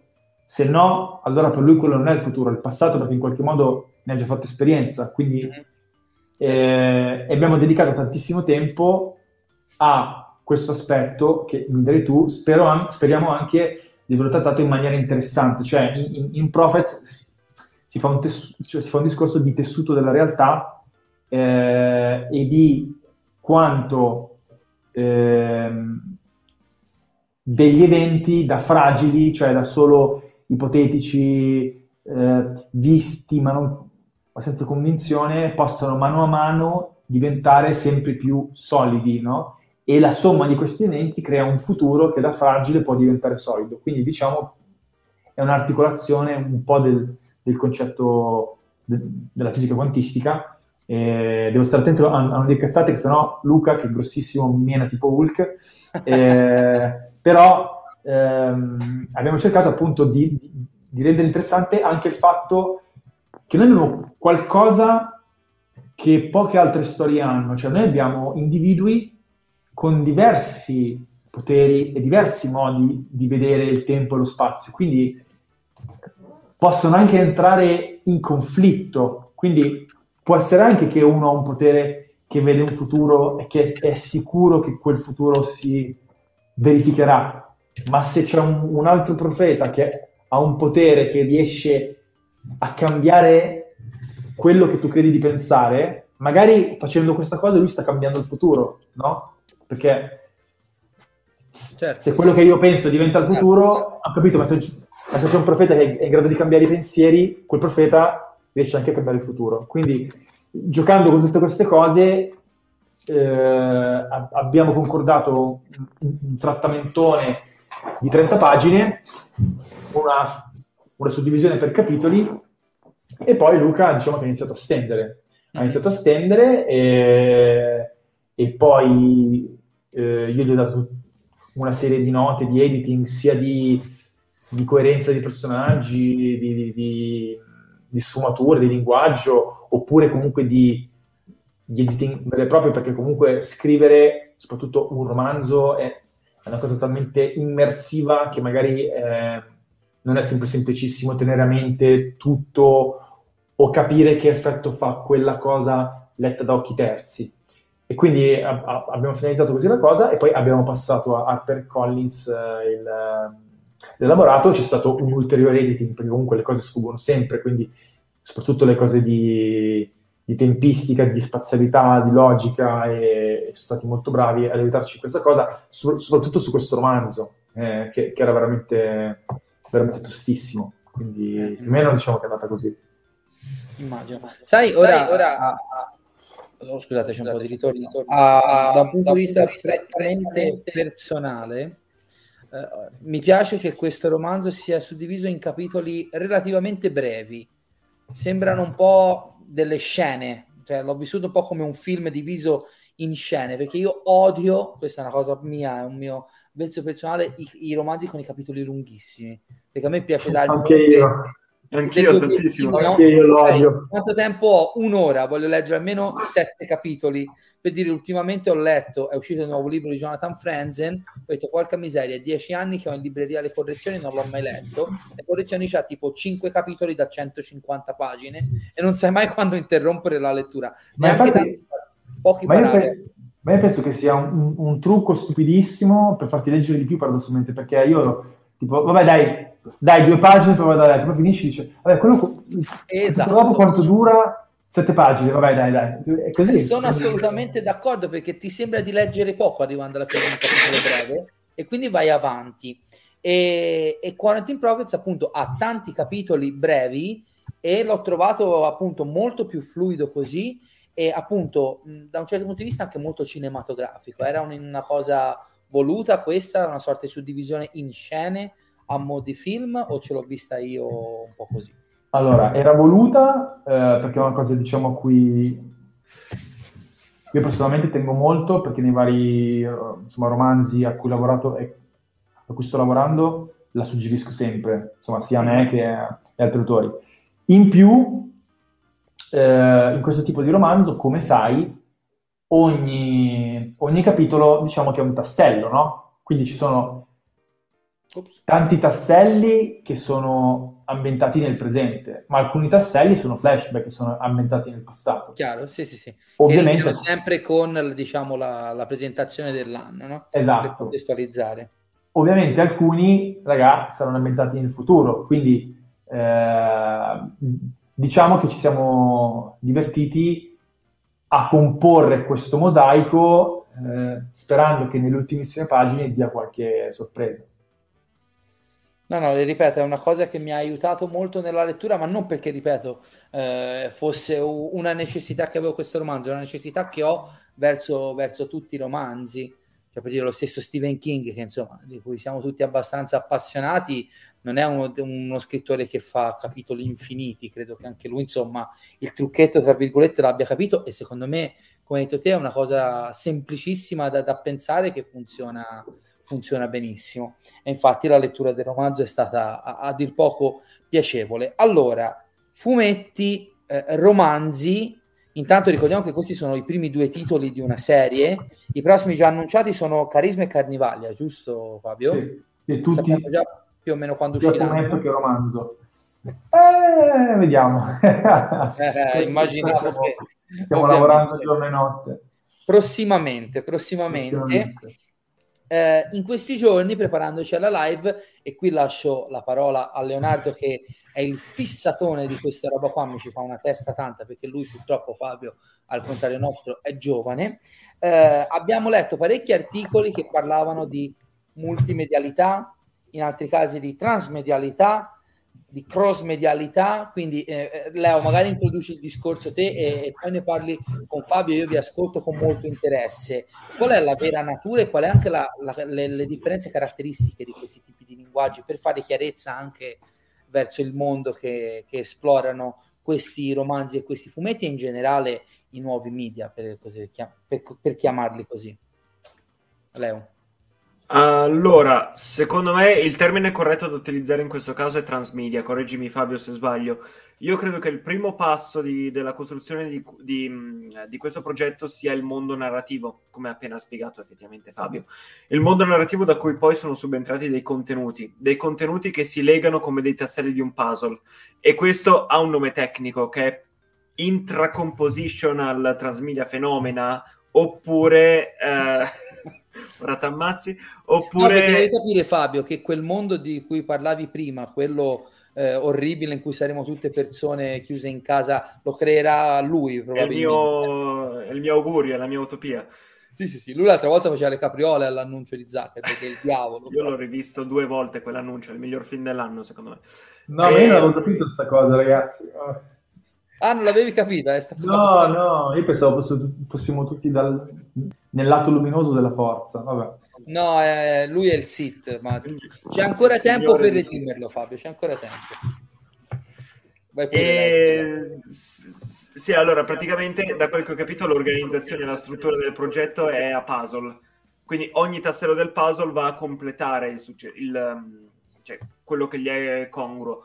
Però comunque non ag- aggiunge qualcosa, ma non, diciamo, non hai necessaria- non devi avere a disposizione delle informazioni precedenti per poter usufruire di quel contenuto, che secondo me è l- la struttura perfetta per prodotti di questo tipo.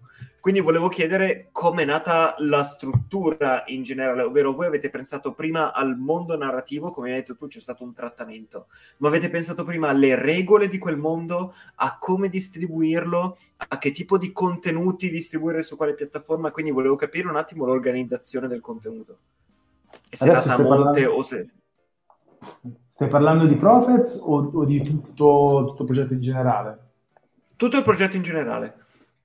Eh, tutto il progetto in generale, eh, al momento diciamo che sono tre storie molto diverse perché eh, Prophets è un drama sci-fi mystery, direi, eh, Carisma è un, è un thriller horror eh, investigativo Ah, e, e Carnivalia è un, un- uno young adult fantasy adventure sfrenato.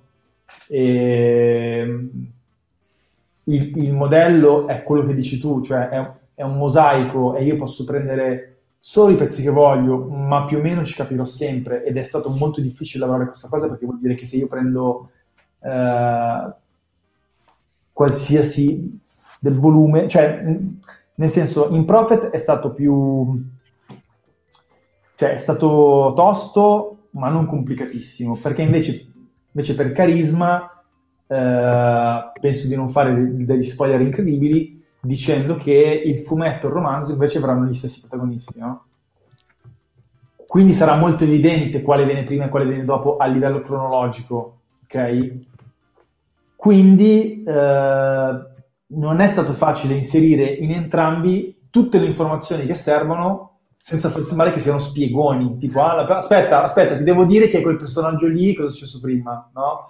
Cioè, deve veramente sembrare un- un- una lettura armonica e in questo sto lavorando con due autrici straordinarie che sono eh, Rita Porre- Maria Rita Porretto e Silvia Mericone, già autrici di Dylan Dog, Nathan Never, eccetera, eccetera. Ehm, e stiamo lavorando proprio in questa direzione e non, non è semplicissimo, però secondo me se raggiungiamo questo ob- obiettivo è un goal abbastanza alto. Questo perché anche? Perché noi parliamo di mondi e tutto, ma non è assolutamente detto che chi si compri questo... Oddio, magari sì, nel caso di Profex sì, perché è una cosa sci-fi nerd, ma nel caso di, eh, di Carisma, che parla di un prete esorcista e di una neurobiologa che indagano tutte le volte sui casi di esorcismo per capire ma è scienza o religione, no? Mm, interessante. Inno, io lo chiamo un X-Files dell'anima, dico solo questo. Vabbè. Eh, Sold. sold. E non è assolutamente detto che l'utente di quel romanzo, no? Sia anche un fumettaro Mhm. o una fumettara, no? Eh, quindi comunque ci preme che qualsiasi volume di, di tutto questo puzzle sia autoconclusivo e, e ti faccia godere senza il trucchetto che secondo me è già old. Eh, però se vuoi sapere devi andare là. Eh, però... No, deve essere una cosa in più, cioè deve essere... Oh, ma sai cosa c'è quell'altro? E ho capito perché lì c'è la maschera. Ah, interessante, allora me lo leggo anch'io. Non una bastardata che è... Eh no, se vuoi sapere devi andare di là. Perché se no, secondo me, mi stai già fregando all'inizio. Mi ricordo. Ehm, però se tu mi parli delle regole è, è difficile perché io ti dovrei svelare come sono collegati e ancora non l'abbiamo svelato. Non, quindi- non vogliamo fare spoiler, però. Eh, speriamo che sia il bello perché in questo modo noi stiamo creando dei- delle storie che sono dei filoni perché poi ci auspichiamo che uscirà anche eh, insomma, Prophets 2, Prophets 3 eccetera eccetera. E quindi volendo uno potrebbe solo a vita leggere solo Quarantine Prophets. Ehm, però eh, mh, la cosa che secondo me potrebbe essere interessante è proprio il modo in cui stiamo cercando di collegarle tra di loro e quindi creare il concetto di universo, che tra l'altro al momento non so neanche se, fa- se sia mai stato fatto, anche perché non leggo tutte le cose che escono continuamente da anni e anni e anni, quindi forse è stato fatto? Sì, forse or- ormai io penso che sia stato fatto tutto, dipende solo dal come lo fai. Ehm, però vedremo, insomma. Sì, se posso dirti, non è mai stato fatto in questo modo, nel senso, questa è una delle prime volte in cui il progetto viene annunciato dall'origine eh, fino a, cioè, dal concept come un universo narrativo. Almeno in Italia non abbiamo mai avuto una cosa del genere. L'unico caso più o meno simile è stato un progetto in ARG realizzato per il FAI, ma è un discorso molto diverso. Questo infatti è un progetto estremamente affascinante da questo punto di vista. Infatti magari eh, sarebbe anche interessante capire come è stata la reazione del pubblico, come il pubblico reagirà e a quale tipo di contenuto si affezionerà. Eh, è strano anche il fatto che sia stato annunciato fin da subito come un progetto transmediale, come un mondo narrativo. Infatti volevo chiederti, secondo te, come può essere la mh, reazione, o meglio, come può reagire il pubblico approcciandosi ai diversi contenuti, come può essere Carisma, per esempio, che sono fondamentalmente con una struttura diversa, ma che fanno capolinea allo stesso mondo narrativo.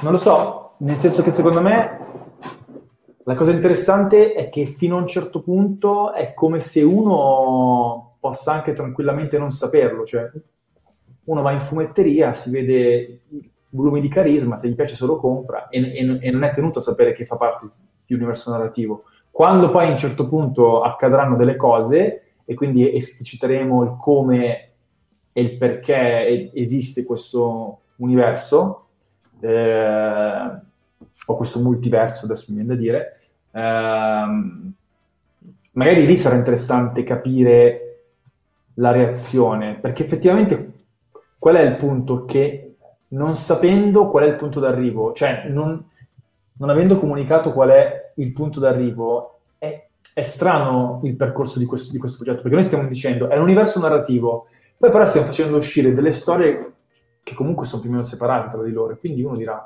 ma perché un universo narrativo? Mica ho capito. E anche perché magari appunto molti non, non lo sapranno, perché non è che stanno tutti su Facebook eh, o su internet a leggere i comunicati stampa. Quindi noi qua ci stiamo an- anche un po' affidando in maniera romantica di come cammineranno le storie, no? Quindi comunque se le storie andranno bene, se le storie appassioneranno, vedremo come andrà. E anche qua, appunto, il fatto di eh, a un certo punto dire tada, ecco di cosa stavamo parlando, magari essendo arrivato dopo, io spero, potrebbe generare una sensazione positiva, che è ah, interessante. All- allora sì, allora siccome non, non, non, non avete cercato di vendermela dall'inizio, ve lo... Mi ci butto. Mi ci butto. Cioè, la cosa più simile che mi viene in mente, ma comunque siamo molto lontani dalla matrice di questo universo, è Split, diciamo. Tu vai a vedere un film, no? Bello, brutto, e alla fine dici, ah! Eh, ma, ma sai qual è il problema di Split, vero? Sì, no, non voglio che tu lo dica, non voglio che tu lo dica. È film che è venuto dopo, certo. so. Esatto. Anche no.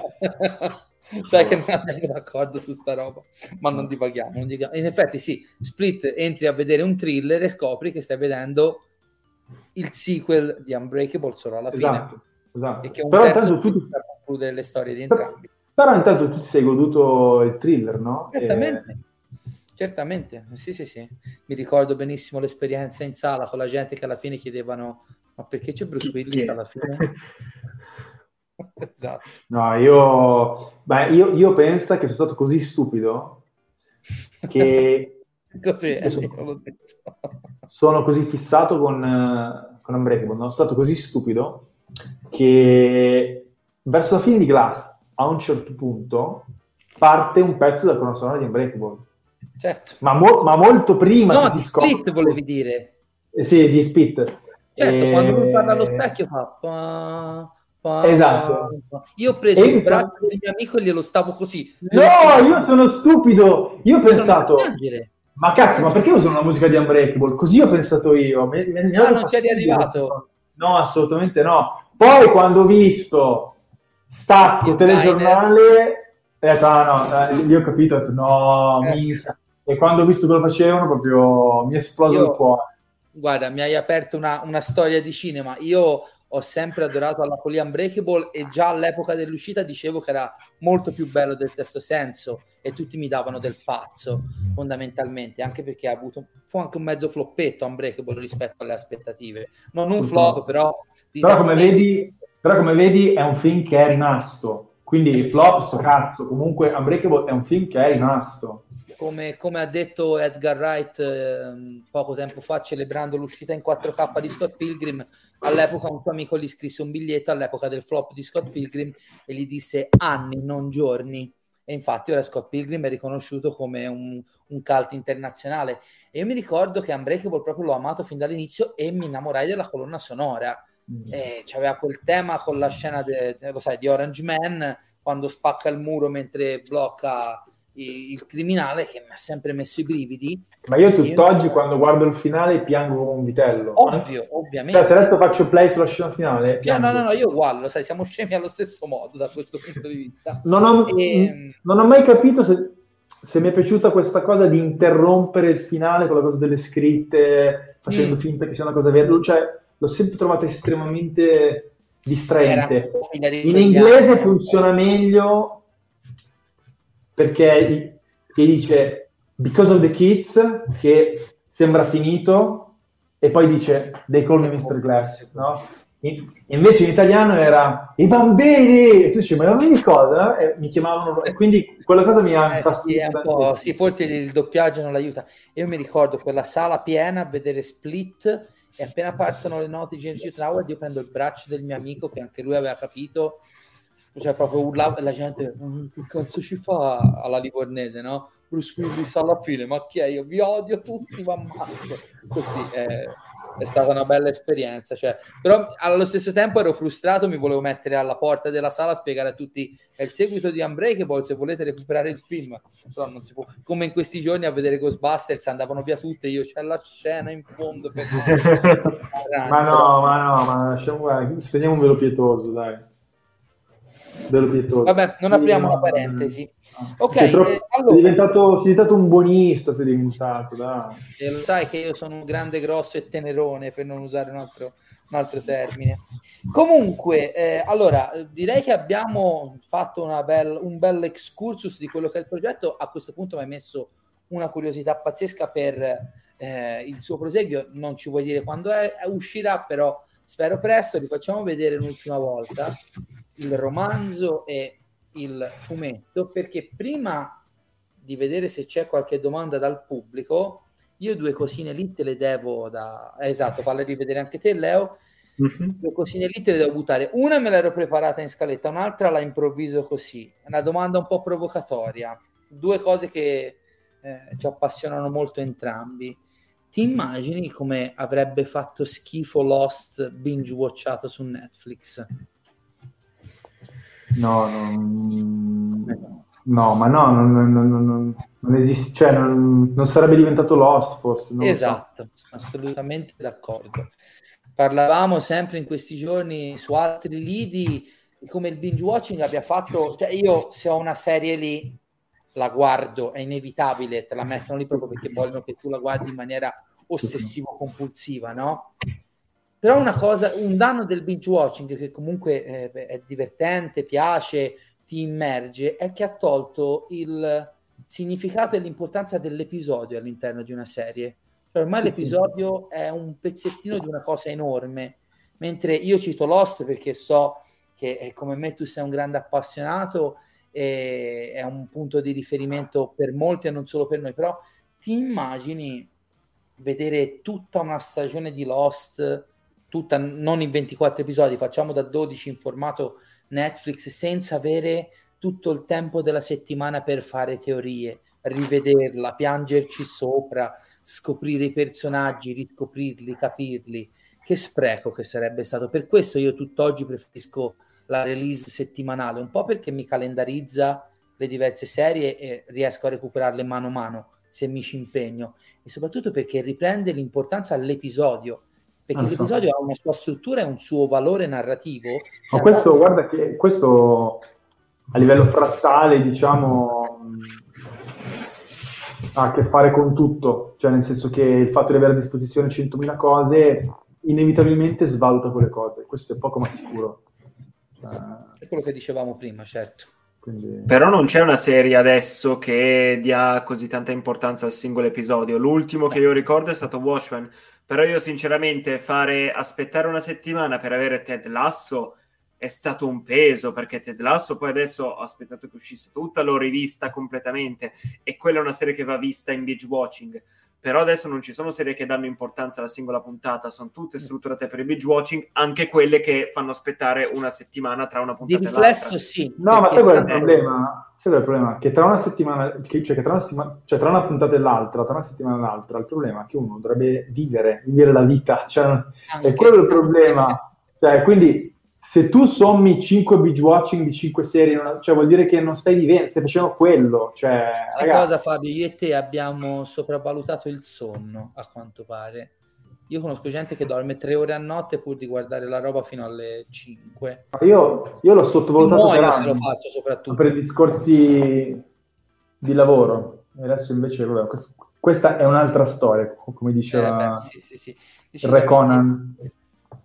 Per, per arrivare all'ultima cosa che io mi ero tenuto in serbo per il finale di puntata, poi visto che ci sono due o tre pu- domande dal, dal pubblico, parto da lontano e ti ci faccio arrivare piano piano, perché appunto noi condividiamo esperienze.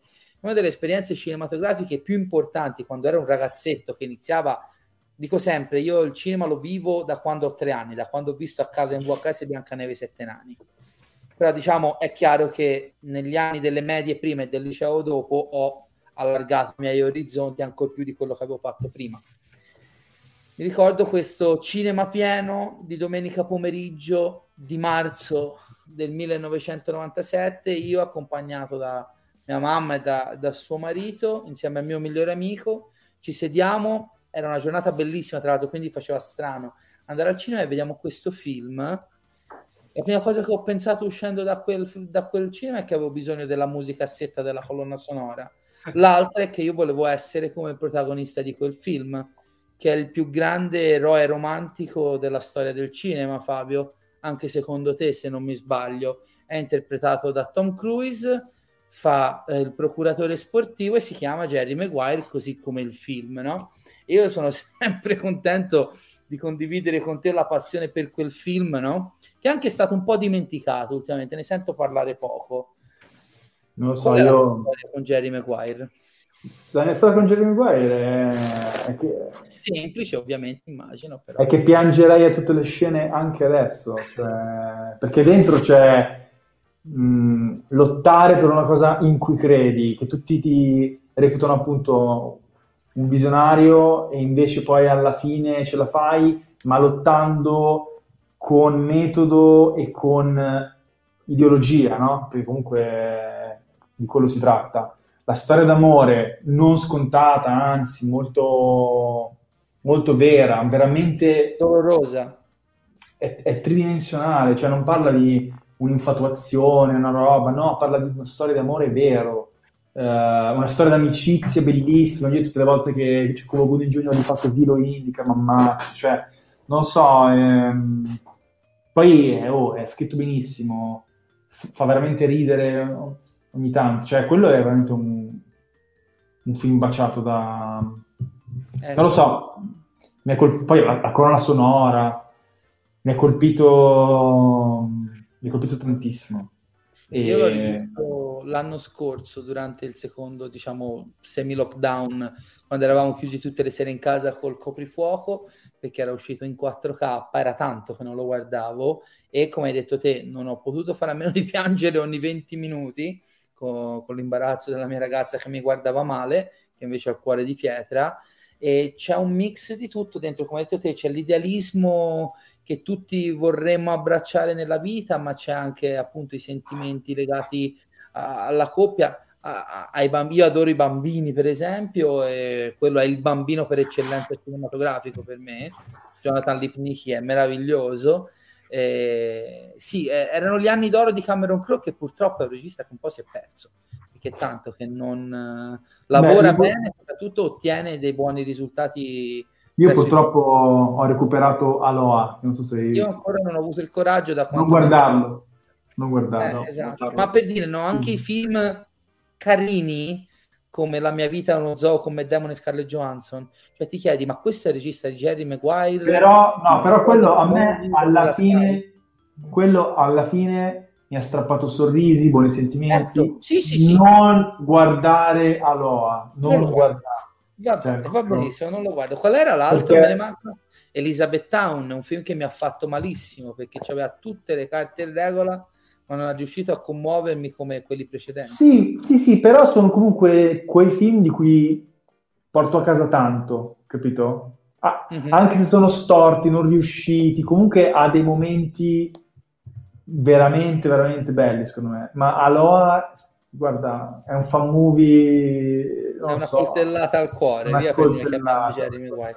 Tra l'altro, per concludere, anche la- mh, ce lo siamo già detti eh, parlandone nel corso degli anni, Cuba Gooding Jr. ha vinto giustamente l'Oscar come attore non protagonista per Jerry Maguire perché, come detto, è divertentissimo e anche commovente. È il film in cui io ho conosciuto anche Regina King, che ora è regista molto apprezzata, ha recitato nella serie TV di Watchmen, ha vinto l'Oscar per eh, Se la strada potesse parlare di Barry Jenkins, ma il fatto che Tom Cruise non abbia vinto quell'Oscar è veramente un crimine contro l'umanità perché io credo ancora che sia la vetta della sua carriera, in una carriera incredibile ovviamente, però quel film, cioè è- Tom Cruise è Jerry Maguire, personaggio e film, e dall'inizio alla fine Ah, è sì, sì, però l'Oscar non dato che mi ha fatto più male è, è Stallone per Creed. Per Creed, oh cavolo, sì. Sì, anche perché io ho adorato il Ponte delle Spie, ho adorato Mark Rylance nel film, ma c'è talmente poco.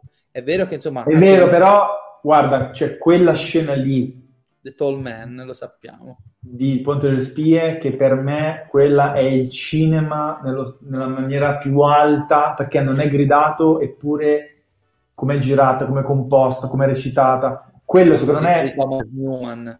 solo quella sequenza è un Oscar a tutti, quindi Sì, sì, sì. purtroppo. Però per me Stallone, che in quanto Rocky vince l'Oscar era un tributo a tutta Era la serie coronazione di una carriera. Sì, ma non puoi non darglielo. Vabbè, comunque. È Sono assolutamente d'accordo, infatti pur sapendo che non avrebbe vinto quando hanno detto il nome di Mark Rylance è stata una pugnalata al cuore. Quindi... E pensa a lui, pensa a lui, che però lui è sempre un grande, per cui Ah sì, ma sì. però sicuramente si mette lì a rimontare Rocky 4, ma hai capito che, di che uomo stiamo parlando? Vabbè. che un grandissimo uomo. Comunque, insomma, per chi non l'avesse visto, recuperatevi questa chicca degli anni 90, Jerry Maguire, la più grande commedia romantica e non solo di sempre, secondo Michele Innocenti e Fabio Guaglione, quindi, ma non credo che siamo gli unici nel mondo a pensarla. E, beh, no, ci tenevo a fare un, un piccolo riferimento a questo film a cui siamo affezionati tutti e due. Leo, eh, in chiusura, vedo che ci sono due o tre domande eh, dal pubblico. Vedo la prima di Sì. Catello Albino, che è molto personale. Allora, questa va contestualizzata perché messa così Ah, non ha senso. ok, Io con Catello. Albino, sì, è, è un mio amico. Io con Catello Albino ero a Giffoni nel 2017. Lui aveva fatto un riferimento alla Pixar eh, durante la masterclass con Francesco Lo quando commentavamo Mine. Siccome Catello Albino ha tirato fuori tutti i riferimenti Pixar di Mine, Francesco Lo erano piaciuti così tanto che poi ve li ha comunicati al- durante l'intervista. Quindi voleva, mh, voleva sapere se ti ricordi questi riferimenti, cioè il soldatino di Toy Story eh, al posto della mina, oppure Up nel momento in cui si solleva la casa, eh, scusa, Up, eh, Monsters Co. nel momento in cui si solleva la casa, apre la porta e si trova in un altro luogo oltre al deserto. L'avevi quindi- raccontato, sì.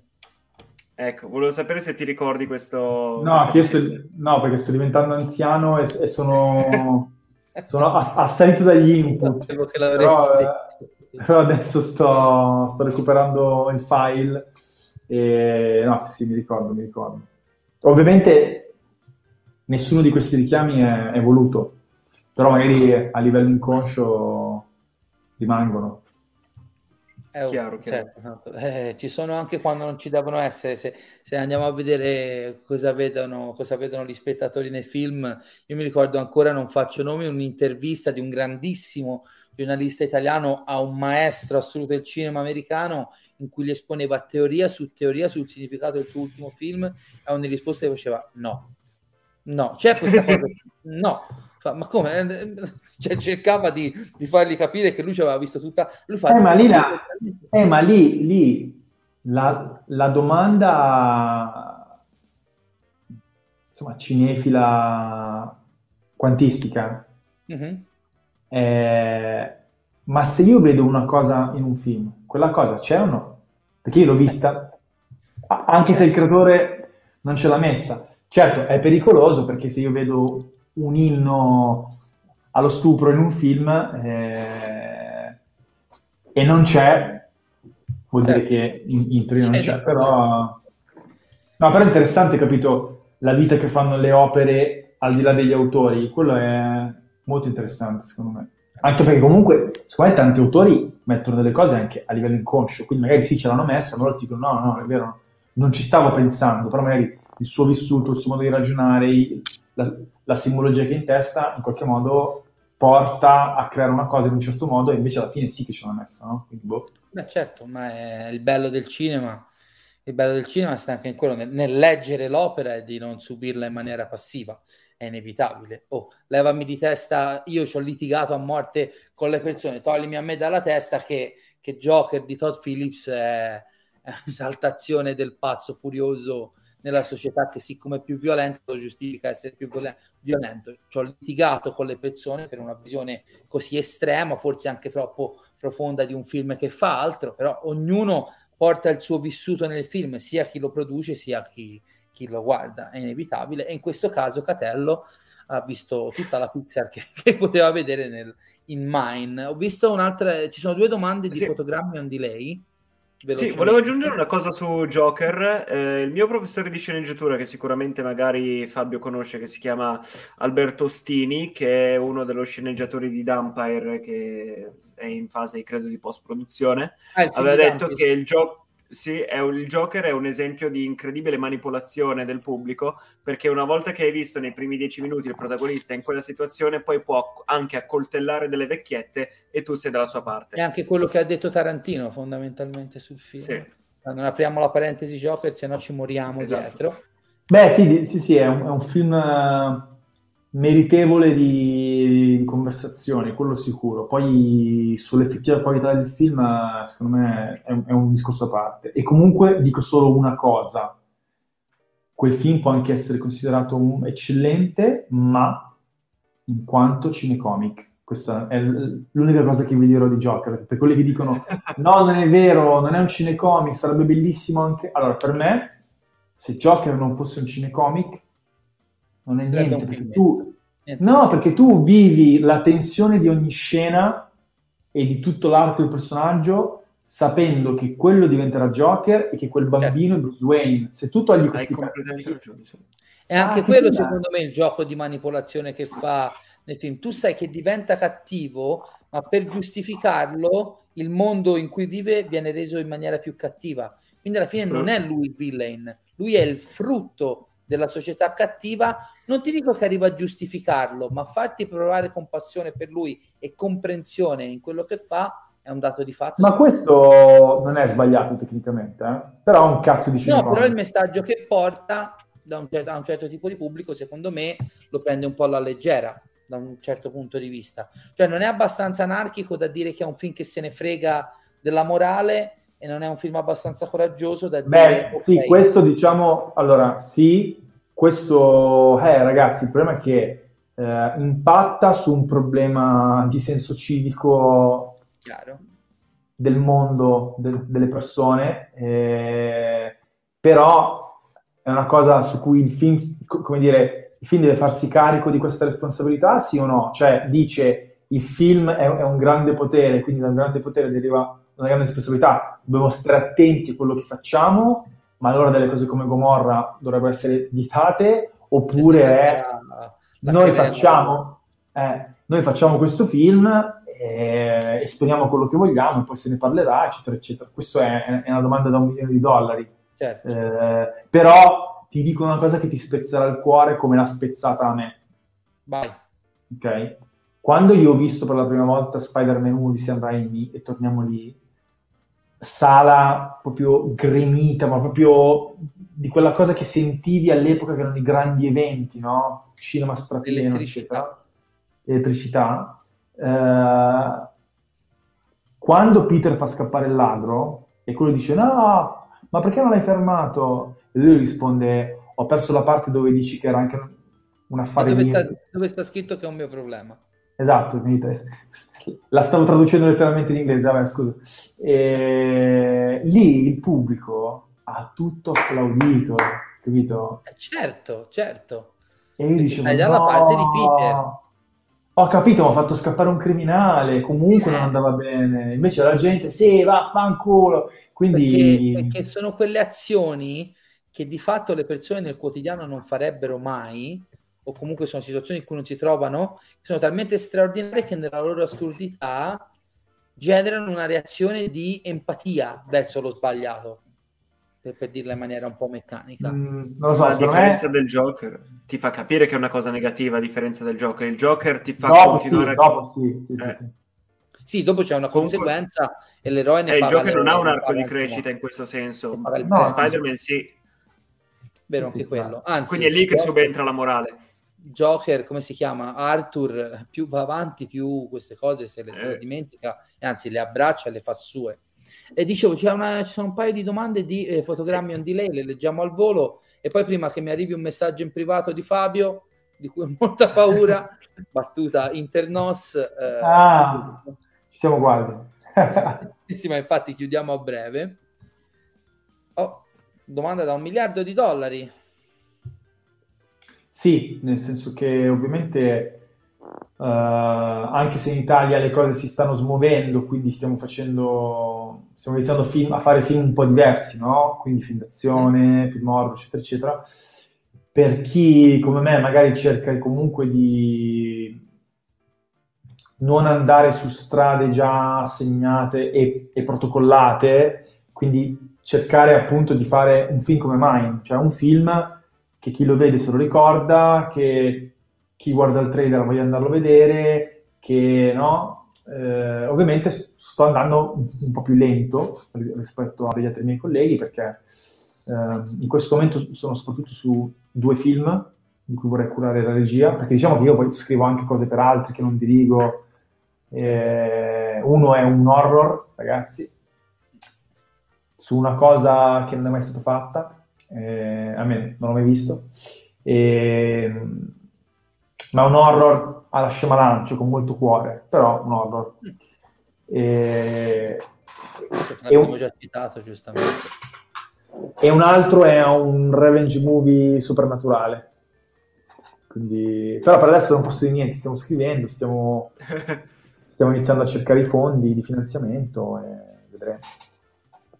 Guarda, sia per i tuoi progetti futuri su carta che su, non posso dire pellicola se non in maniera romantica, diciamo, chiamiamoli così, mi hai, mi hai messo addosso una, grande, una grandissima curiosità. E, e, sembra anche a Gianluca, il nostro amico di Fotogrammi on Delay, che ha appena commentato, molto interessante, con un U davanti che non oso, non oso riportare.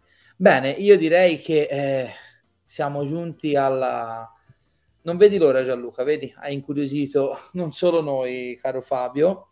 Siamo giunti alla conclusione della quarta uh, puntata di Inno al Cinema. Ci tenevo molto ad avere Fabio come ospite perché non è solo un professionista di cui apprezzo tantissimo il lavoro, ma è anche un amico. Sono contento, insomma, che sia stato tra i nostri primi ospiti. Abbiamo fatto una bella chiacchierata che è andata un po' in tutte le direzioni. Speriamo di poterti ospitare ne, nell'immediato futuro per parlare o dei prossimi volumi o appunto dei nuovi progetti cinematografici. Di nuovo, grazie per la tua disponibilità, Fabio. Grazie a voi, una chiacchierata. In un futuro un pochino più remoto scriveremo insieme il, il film su Leonardo Rinella che distrugge la razza umana. a meno che... No, eh? a meno che crei il il metaverso di Jerry Maguire. Noi andiamo lì, andiamo, andiamo, col bambino, andiamo un po', no? E io vorrei andare, io vorrei andare nel, nelle riunioni delle donne che parlano male degli uomini e vorrei sedermi, parlare... sì, e vorrei, vorrei sedermi lì e sentire tutto. È... Fino all'arrivo di Jerry Maguire lì ti metti a piangere per l'eternità. Per tu l'eternità. mi completi, tu mi completi. che bellezza, che bellezza. Leonardo, noi torniamo la prossima settimana, vi faremo sapere quando, come e con chi. Io un'idea eh, ce l'ho, però dobbiamo vedere se è fattibile, ma nel frattempo vi ringraziamo. Un invito particolare, oltre che su YouTube, dove possiamo dirlo, dopo soli quattro video stiamo avendo un buon riscontro di pubblico e ve ne ringraziamo. Eh, vi invito a seguirci eh, in maniera più attiva anche sui nostri canali social, Facebook, ma soprattutto Instagram, dove nei prossimi giorni lanceremo delle iniziative per farvi partecipare in maniera più attiva sui social, con in, indovinelli e quiz vari, per vedere poi di eh, mettervi in lista anche per partecipare a dirette future insieme a noi per condividere le vostre storie di cinema continuate a seguirci, continuate a seguire i social, condivideteci, più ci guardano, più possiamo dire fesserie in pubblico. Noi ovviamente non gli ospiti, non mi, man- non mi permetterei mai di mancare di rispetto all'ospite, soprattutto Fabio in questione. Eh, di nuovo, grazie mille Fabio, eh, ci sentiremo presto con novità e ci vediamo la prossima settimana per la prossima puntata di Inno al Cinema. Grazie, grazie mille. Ciao Leo, ciao Fabio. Ciao. Ciao, ciao a tutti. The purpose of civilization is to be able to empathize with other people. I want the truth. You can't handle the truth.